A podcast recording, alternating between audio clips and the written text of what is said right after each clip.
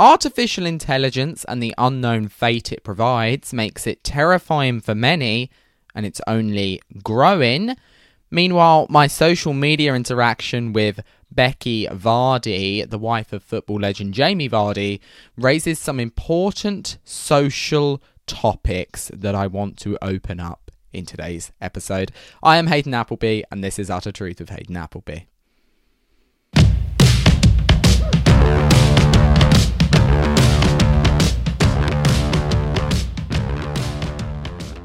Welcome, everybody. AI really is one of the strangest inventions, in my opinion. It is both extraordinary and horrifying at the same time.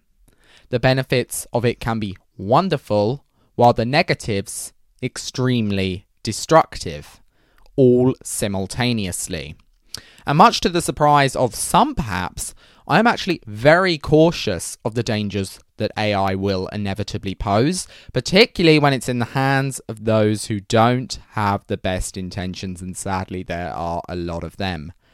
Well, Amazon has a new AI-based announcement. They will now be using a, quote, Prime Air drone called the MK30, which will be coming to cities in the UK, Italy, and 3 locations in the United States by the end of next year, 2024. Amazon themselves describe it as, quote, unlike any other drone being used for package delivery.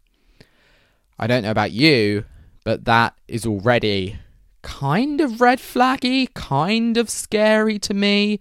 A drone bringing me my deliveries seems kind of mental.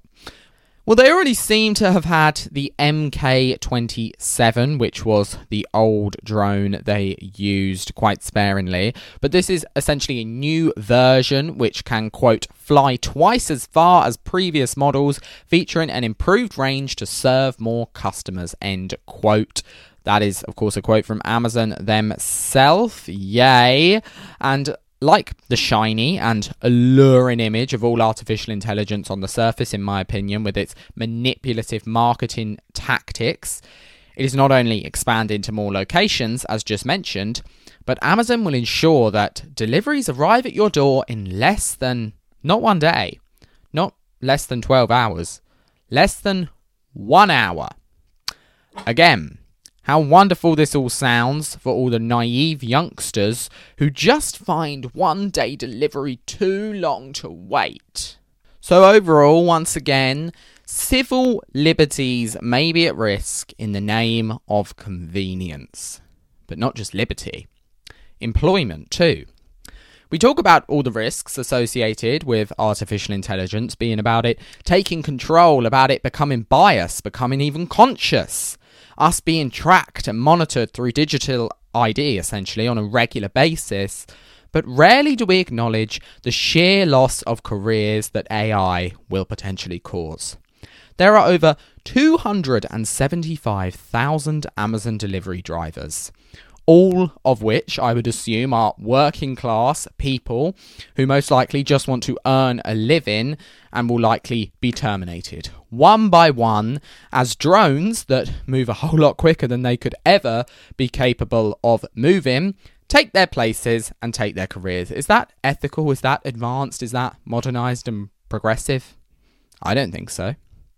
At the same time, in crazy AI world, another conspiracy theory has come true. That seems to take place quite regularly, actually. You see, a few weeks ago, a company called, quote, Humane, rather ironically, released what is being referred to as an AI pin. And it is essentially a device that costs upwards of around $700 and when attached to your clothes somewhere, turns the palm of your hand into a screen. No, I'm not joking. No, I'm not spreading misinformation. Take a look at this. Are we witnessing the end of the iPhone? This AI pin has just dropped.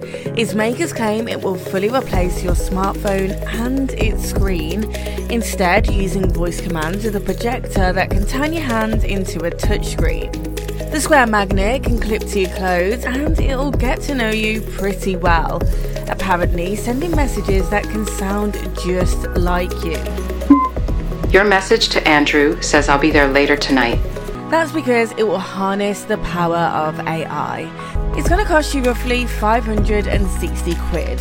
And there's also a monthly subscription on top. So are you about to ditch your iPhone and its screen for this little AI pin?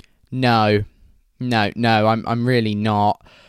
Once again, there are some who will simply see this, like the dystopian drone setup that we just acknowledged, as just a convenient practical investment, failing to acknowledge that it is exactly what all those crazy conspiracy theorists have been warning about.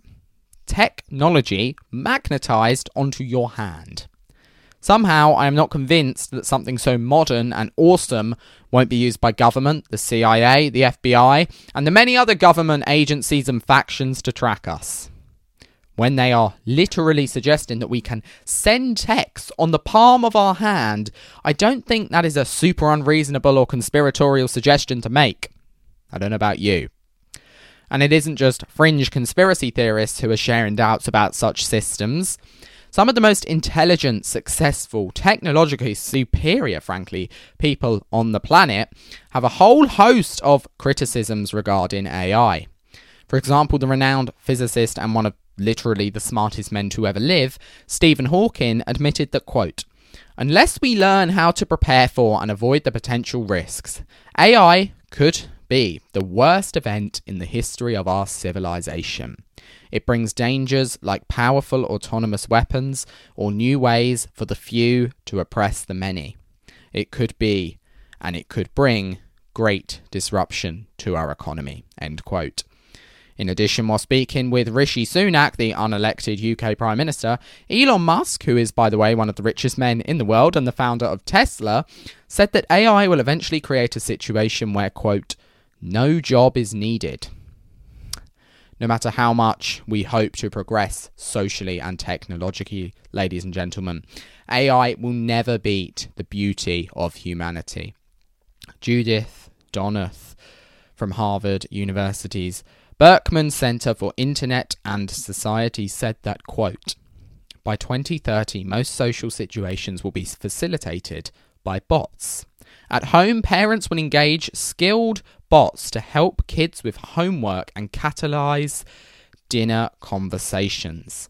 At work, bots will run meetings. A bot will be considered essential for psychological well-being, and we will increasingly turn to such companions for advice, such as what to wear and who to marry." End quote. My friends, God did not create humans and the beauty of human connection for it to be taken away from us by literal robots. Dystopia becomes increasingly true as a reality with every day that passes on this great planet, but so do those who are waking up. I argue that we should reject the increasing dangers, in regard to AI in particular, that are masquerading as advancements. Next up, and staying on the topic of our current cultural changes, I really want to touch on the over-sexualized culture that we are currently living in, particularly in the West here, which is actually being encouraged by a lot of female celebrities. We had the obvious ones like Cardi B, maybe even Taylor Swift, and interestingly, I had a little online disagreement with one of them, Rebecca Vardy, or Becky Vardy. If you don't know who she is the wife of football legend Jamie Vardy and has quite a following on social media herself with over 400 followers on Instagram. And she has also been on I'm a Celebrity, Get Me Out of Here, the reality show, etc., etc. Which is why I think it is a shame that with such a large platform, she isn't necessarily using it for all the good it could be used for. You see, at the start of this month, Becky Vardy essentially posted a naked photo of herself on social media where she is stood, and I'm not exaggerating here, I'm not using harsh terminology or being misinformed. She is fully butt naked in the photo, I'm not even going to show it on YouTube, with her back to the camera. At first, I wasn't really sure if this would be banned off Instagram or if it would be allowed, but it turns out it hasn't been banned after a few weeks, and a few people have commented, essentially suggesting that, you know, her being kind of tucked away in the shadows in the corner of the photo might be why Instagram haven't flagged it, etc. But she is nonetheless butt naked in the photo. So I added a little comment saying, quote, "Why? You're a middle-aged woman, you're a wife and a mother. Consider your family and the embarrassing effect public nudity has on them," which I think is a fair statement. Anyway, she responded with a load of laughing emojis, which I didn't expect, saying, quote, "My God, keep on moving if you don't like it. But clearly you are here, so... ... Obviously suggesting that I am enjoying her naked body for some reason. So despite her being a married woman, she obviously finds it very amusing to suggest that other guys on the internet might be enjoying her nude photo that is circulating on the internet. So I find this incredibly interesting. Not just because it's insane, you know, a married woman would never stand on a stage and strip butt naked in front of nearly 500,000 people, but also because of what it speaks to. Some may say, what does it matter, Hayden, you know? If her husband's okay with it, which we could suggest he probably is because he put a heart emoji in the comments and, you know, she wants to exercise her autonomy, which I love, so she can. So what is there to moan about, Hayden? Which is a fair point. I'm quite libertarian myself with a lot of things. I believe in free will. I'm not a lefty Karen who's going to start sparking outrage or screaming, so don't worry. But while I think it's personally inappropriate to post this publicly on a platform with kids on, if it doesn't, you know, violate Instagram's rules, then whatever. What can I do? I'm simply commenting on the fact that this is one of many examples to young women in modern Western culture that are simply unhealthy to me. The idea that if you strip naked on the internet and show your ass to over 100,000 men, it's somehow super empowering. It's not, especially if you are already married. And I believe that a lot of women are getting caught in this trap of what I call modern-day feminism, where it is suggested that you should essentially sell your body and take all your clothes off, instead of settling down with one man and being respectful to him and his boundaries, which is portrayed as somehow degrading. Besides, imagine how mortifying this could be for her children. Has she considered that? It seems not. And look... you empower yourself however you please, Becky, if you're watching this, which I'm sure you're not. But this just isn't positive to me. Because, of course, I'm a little far-right oppressor. Anyway, very quickly, before we round up the episode, everybody, I just wanted to announce that, very coincidentally perhaps, after we discussed Derek Chauvin, the convicted killer of George Floyd, in the last episode on Friday, it was then announced on Saturday morning here in the UK that he had been stabbed in prison. Some sources are suggesting that he will survive the attack, but ultimately we will see. This is all kind of coincidental, in my opinion. You can deliberate on that yourself, but it's also kind of all the information we have at this time. But after considering we just discussed it in the last episode, I did want to mention it before concluding. So, that is all the time we have left today. I hope you've enjoyed this episode. I hope you leave informed, because ultimately that is what I hope for.